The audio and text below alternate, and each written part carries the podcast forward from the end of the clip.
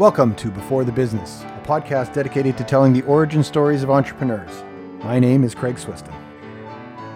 Former management consultant turned entrepreneur, Nima Murpurian leverages his years in social research, talent acquisition, and technology consulting to grow the influence of creators and executives on social media. Nima is the founder of Will Be Live, a multimedia talent management company purpose built to increase the social presence of creators and executives and help them explore new opportunities. Please join me in welcoming Nima Murpurian. Hi, Nima. Thanks for scheduling time to talk with me today. Nima, when people ask, how do you describe your business? So, Will Be Live is a talent management agency that focuses on elevating the voice of creators and executives on social platforms. Two platforms that we've been dedicated to growing influence under uh, has been LinkedIn and YouTube. We partner with individuals that have a presence on either one of those platforms and grow their influence, meaning either subscribership or follower count, and take that attention that they've built on that platform and try to build other businesses off the platform. So, just so I'm clear, the clients that you're working with are people that have a regular business or have a regular vocation and they're trying to branch off and do other things with the notoriety that they've gained online through LinkedIn and YouTube? I mean, if you were to think about a YouTuber that has, say, 100,000 subscribers on their channel, they do video very well um, and they've mastered that.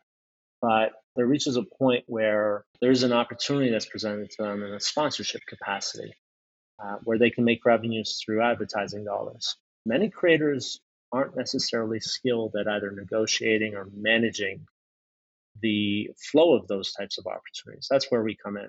We help them grow their revenues with strategic partners that would make sense in a uh, sponsorship capacity. We also help with hiring the right people that they might need to launch a, a new video um, or find the best editors, allowing for more space in order for them to create, but also activating talent that can help them get to that goal quicker. But in addition to bringing them talent, are you also bringing them ideas that can help them get to their goals quicker? Yes. I mean, ultimately, um, we don't want to be the largest talent management agency out there, right? We are focused on a subset of creators that are essentially looking to be the next Disney's of our generation. I grew up on YouTube. Uh, I listened to radio for some time and and TV, but the majority of the time that I spent, just to give you my origin story, was on YouTube, consuming content. I was the guy that when people come over, I, I would ask, Did you see this clip? And what about this clip? And what about this clip? And then they naturally ask, how how do you know all this about like these random stuff that no one else has any insight into and it's just because i lived on it there were people individuals that were building on YouTube quietly. And those individuals started to gain notoriety. They they built a community and I was working in corporate for more than nine years while, you know, spending my waking hours outside of work on YouTube watching these individuals grow their channel. And when the pandemic hit, it was a moment really for me to step back and realize that I'm already doing this. This is my passion. I love the ability for individuals to build their brands online and use it for for for good. Use this attention for good. And the reason why I started Will Be Live is because I realized that the power of the individual has the potential to be the next Disney of our generation.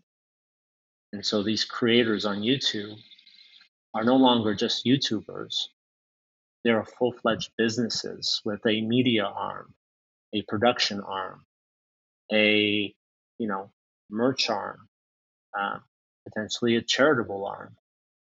In terms of the creators that you're working with, is there a sweet spot for you?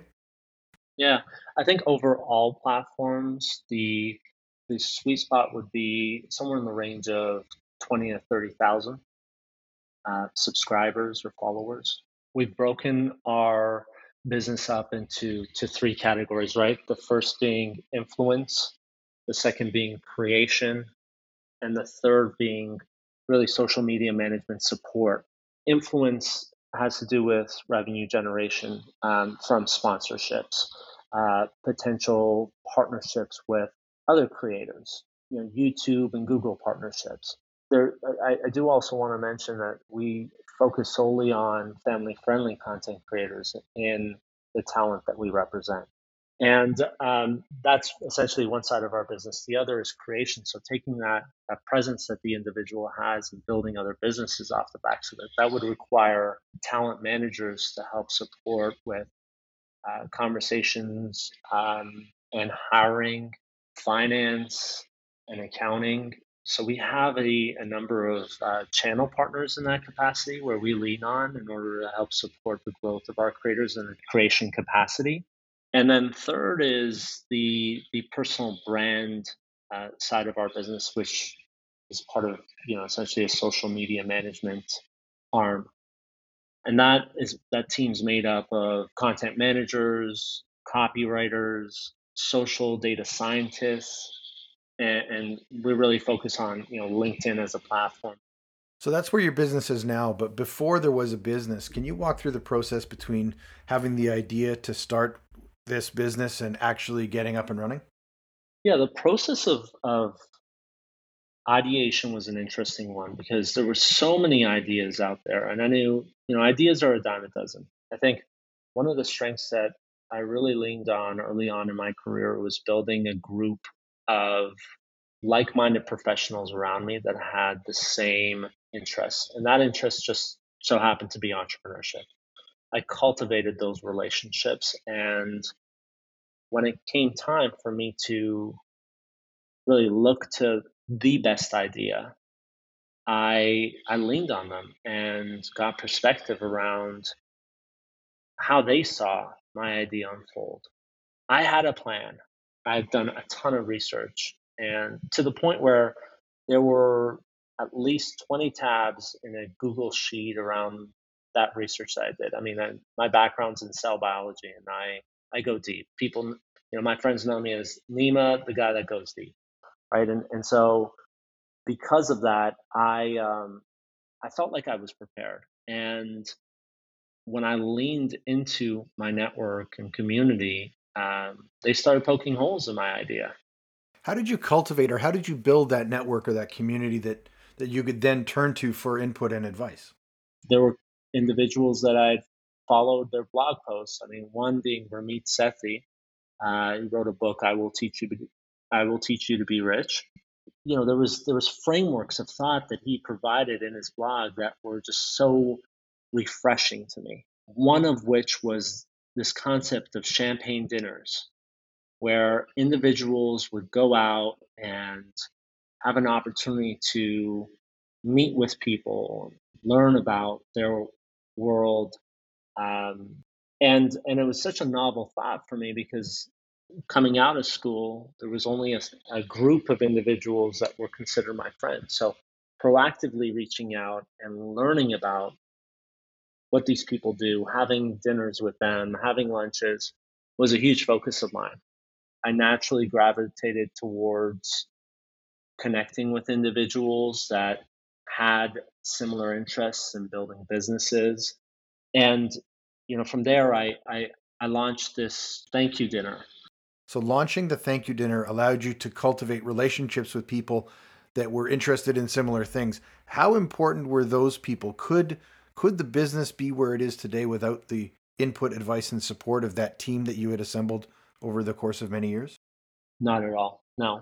In fact, in my lowest points in building this business, it was those people that um, knew me to be an individual that, you know, in some way they connected with that helped me out, right? It was because of those individuals that I was able to gain perspective. But without perspective, without going out and talking with people and falling flat on my face, and iterating out of that, getting perspective from others that have done the same, um, I was able to slowly grow this business. So I don't want to put words in your mouth, but is this like building a board of directors before you actually even have a business? Yeah, absolutely. I mean, these these people that I would invite to my thank you dinners were in many ways my confidants.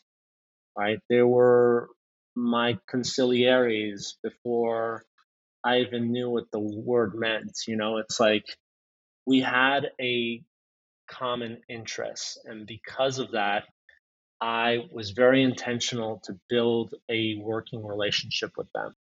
You know, starting out at corporate, I thought my life at work and my life at home should be very different. But that can't be farther from the truth because now my friends are the people I work with.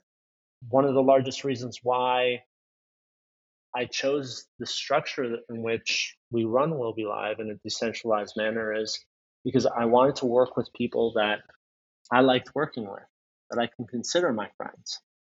It seems like a lot of the decisions you've made for Will Be Live have been done with intention and purpose. Do you have any advice for somebody who maybe is thinking about starting a business, thinking about following in your footsteps on the path to becoming an entrepreneur?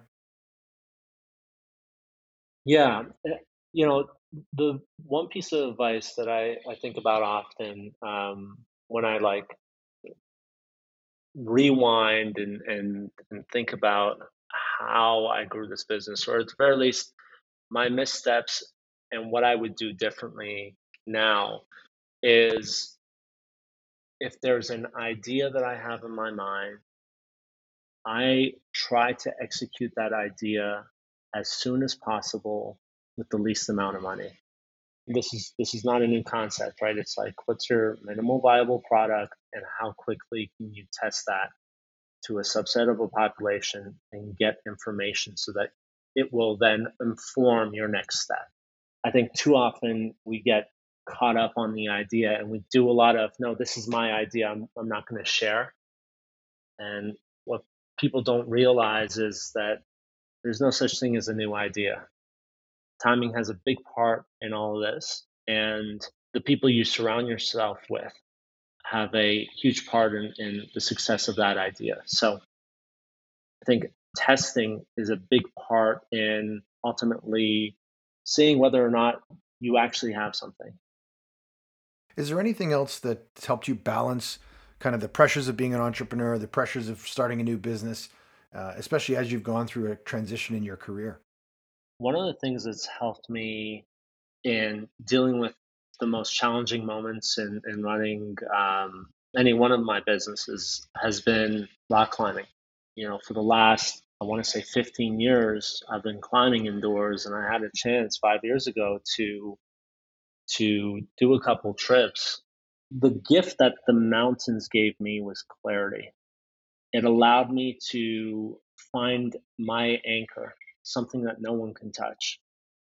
And I fundamentally believe that a lot of the times we're so close to the problem that in many ways, we just need a little moment to connect with nature and get perspective around how we're thinking, what we're thinking about, or maybe not even thinking, just being present.